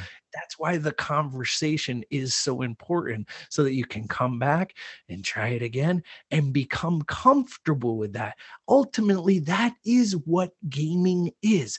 To play games is an experimentation in failure and the reward of occasional successes. Yes. A hundred, well said. That's it. That, that wa- way to tie it all together. Yeah, I, I agree hundred percent. I never, and I never, never thought about that relationship within, with fear and desire. If I have, I completely forgot about it. But, uh, so it's really nice to be reminded of that or to think about things in that way, because I think it's really important. Um, and, and it helps us embrace feelings that may not always feel comfortable or that we may think are negative, but they are part of our kind of spectrum of emotions. And sometimes you know one of my big things in life and i tell this to my speaking of kids i tell my kids a lot is that one of the tricks in life is we we fall into narratives about what is supposed to be a negative thing in our life and what is supposed to be a positive thing in our life Mhm. right? And and and i feel that sometimes those those narratives are illusions that things that that seem negative actually will have a positive consequence and things that seem positive will have a negative consequence right? And and what i always think about is one is if i find myself in what feels like a negative situation how can i turn it around and turn it into a plus like how that's the trick like how can you get that minus sign and put that you know that that sort of uh, uh vertical bar and turn it into a plus sign right how do you use Right. I, I think there's a saying like, how do you use if you're in a storm on a ship? How do you use those winds to get out of there even more quickly than you would have otherwise? Those types of things. Um, and I think that's really important to, to recognize that things that we have been taught to feel and think of as negative may not be that way. Uh, and that we can recreate our life parameters in ways that society is kind of trying to constantly tell us that things have to be this way. This is a bad thing. You shouldn't do this. And when you kind of take those ideas and throw them out and kind of have an authentic relationship with reality, sometimes things that are negative are actually can be turned into positives or actually are outright positive if you think about them in a different way or in a different context. Um, so things like fear, then, you know, to, to, to connect it to what we're talking about, not necessarily a bad thing. Fear can produce many positive results and can be the preface to many positive things. yeah and and it can be the, the the i think that's the that's the trick is like being able to to plunge into what you were saying how can fear be that propeller of that which is greater? It's it's very easy to look at fear and be like and understand its dangers.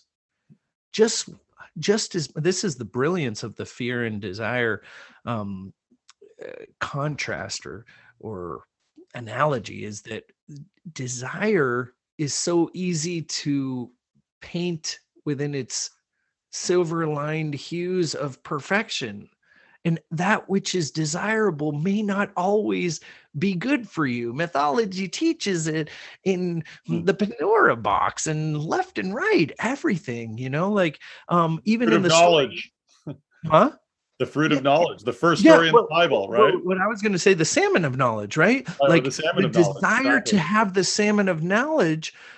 Um, uh, did he lost it all, and the one who got it was the one that didn't desire. He just happened to. Oops, All right, he stuck his thumb in his mouth, right? Uh, um, uh, the desire kept him from having it. So you have to keep fear and you have to keep desire in check. Don't Mhm. run from them and don't plunge into them and be swallowed up by them all Mhm. in good measure. We know that. Mhm. great nuances to all of this conversation. Um i i i i i there's a there's there's a poem. I'll, I'll read a p- piece of it. Uh, i'm not sure if you're familiar with it um, but but i got thinking a lot about the playfulness and the wisdom and the knowledge that comes through a playful approach to life Mhm. um, it's a Rumi poem, and it's almost trite to mention that anymore because it's so popular. But within the right context of a conversation, it can be like, huh, that's not just throwing that out one. This one really fits. And so it, it's the chic that like to play with children. Ooh. A certain young man. that was good. That was good. Um, he said sheik, not priest. All right. A certain young man was asking around, I need to find a wise person. I have a problem. A bystander said, ah, There's no one with intelligence in our town, except that man over there playing with the children. The one riding the stick horse. He has keen, fiery insight and vast dignity like the night sky, but he conceals it in the madness of child's play. The young seeker approached the children. Dear father, you who have become as a child, tell me a secret. Go away. This is not a day for secrets. But please ride your horse this way just for a minute. The sheik play galloped over. Speak quickly. I can't hold this one still for long. Whoops! Don't let him kick you. This is a wild one. The young man asked, What is all this playing that you do? Why do you hide your intelligence so? The people here want to put me in charge. They want me to be the judge, magistrate, big nurse, and interpreter of all the texts. The knowing I have doesn't want that. It wants to enjoy itself. I am a plantation of sugarcane, and at the same time, I'm eating the sweetness. I love it. Yeah. yeah. I love it. Uh, it. It reminds me a little bit of Tolkien. I recently tweeted out this quote from J.R.R. Tolkien where he basically said something to the effect of, you know, only one in a million are really suited for leadership. And typically those are the ones that least want it. Hmm. really? Hmm. Where where does that come? Where where did I don't know. I found it. I don't know how it crossed. I think it's a retweet. I think I saw it somewhere. I, I was reading The Hobbit with my son or listening to it. We were listening to the audiobook every night before bed. And I don't know something about my reading of The Hobbit. Like maybe I looked something up about him and that quote hmm. came up or so, or somebody tweeted it or something, but I really liked it. Um because yeah, because I you know one thing that started happening and this happens when you're in a place for a long time but i definitely started feeling that you know the more i started experimenting and pushing boundaries the more the kids liked it i mean the kids loved the stuff that, that we were doing together but my colleagues didn't as much right Right. and uh and and there was a lot of you know you you're that that picture you painted of going into the staff room and hearing these people complaining about the kids um, that is a carbon copy of some of the people that I've worked with for a very long time, and and it really started putting me off. Right? It just it was playing into the you know I it was almost like when I was a kid, innocently enough, I never thought it was possible for a teacher to hate you. Right? I I I, I didn't. I you know kids would say, oh, so and so hates me, but I I had such a kind of a sense like, no, how could that be? Like, how could a teacher hate a student? Like, that's just not possible, right? Like, it was really naive. Um, and I thought it was just the kid being overly sensitive. And then now I realize, no, there are teachers that hate students, right? And and that is a reality. And I don't even know why they're in this gig anymore. Um, and it and it was it was it's hard right? And and i worked with amazing amazing teachers. You don't have to do the ward game to be an amazing teacher. Teachers that were supportive and caring and took kids aside and and and really kind of you know worked on the ones that needed work and just really good teachers. And there's so many of them out there and there's so many different ways to be a good teacher. But mm. but the further you know that by the time i left teaching high school which was more a circumstance of the pandemic and that's a story in and of itself um, it felt really claustrophobic for me at, in those final and not the kids. The kids were never like it was almost like as soon as i walked into a classroom it was like oh thank god i'm here now. I'm in my oasis of happiness. And then the moment i left the classroom and was in the rest of the kind of ego driven uh, you know, sort of like like BSE kind of you know institutional factory floor you know world of that it drove me crazy. It started driving me crazy. And and in the school where i taught you know i had to wear a tie and and and it all was all so stifling. And so and it was a physically small school so that everybody was really close together in a physical space that was not really quite big enough to so it was a lot of people in a small space vying and and and and jostling and and and so it was really hard. And and now that i've kind of you know i'm in a completely different situation where i work from home as you you you pointed out at the very beginning and i can wear my t-shirt every day and my sweatpants and not have to worry and i can go out for walks in the woods when i need to de-stress on my schedule. It's like oh i can breathe. You know mm. i miss the steady paycheck that was a nice thing that i had for 20 years but i'm and now it's more i'm back to hustling again and trying to you know the company and trying to keep everything going but I much prefer. I miss the teaching face to face with younger people. That's part that that's the part that I really kind of really miss, but I do not miss the institutional kind of you know realities of of everything else and i taught at a great school with really mm. good people and even then it was just it just became too much at the end it, it i mean so much of this sheik has that you know that that he he knows who he wants to be around um I uh right now I I I, I take calls for an insurance company from home and I've realized like within all of my moments of kind of I've been I've been contemplating a lot like am I content in this life or am I just complacent? You know, that's been my big thing. And I and I've come to realize I'm very content. I I love being home when the kids come home.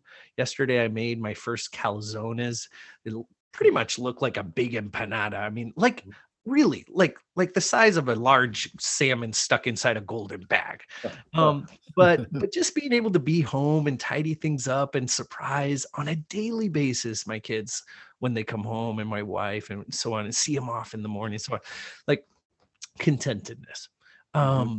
but within uh, how do I be content for those 40 hours that I'm giving myself to this thing? And I mm-hmm. realized that I love taking calls. I love the calls. If it's a day full of calls, like, my my biggest issue is when I don't have a call and I have like a staff meeting or I have to deal with like a resume that I had put in to kind of grow in the company and I'm just not going anywhere. Like all of these things, but the calls with the customers, right? Like I have so many of my peers that like have left for other department and and and it's because they just don't like that call like oh this old person we do medicare stuff so like these old people are always griping like i love busting the chops on somebody that's old and gripey. I was like, what are you so gripey about? Let me help you. Let me carry that for you. And anyway, that playfulness with them on those calls um you know re- reminds me so much of what you're talking about in terms of like that just love for being with the students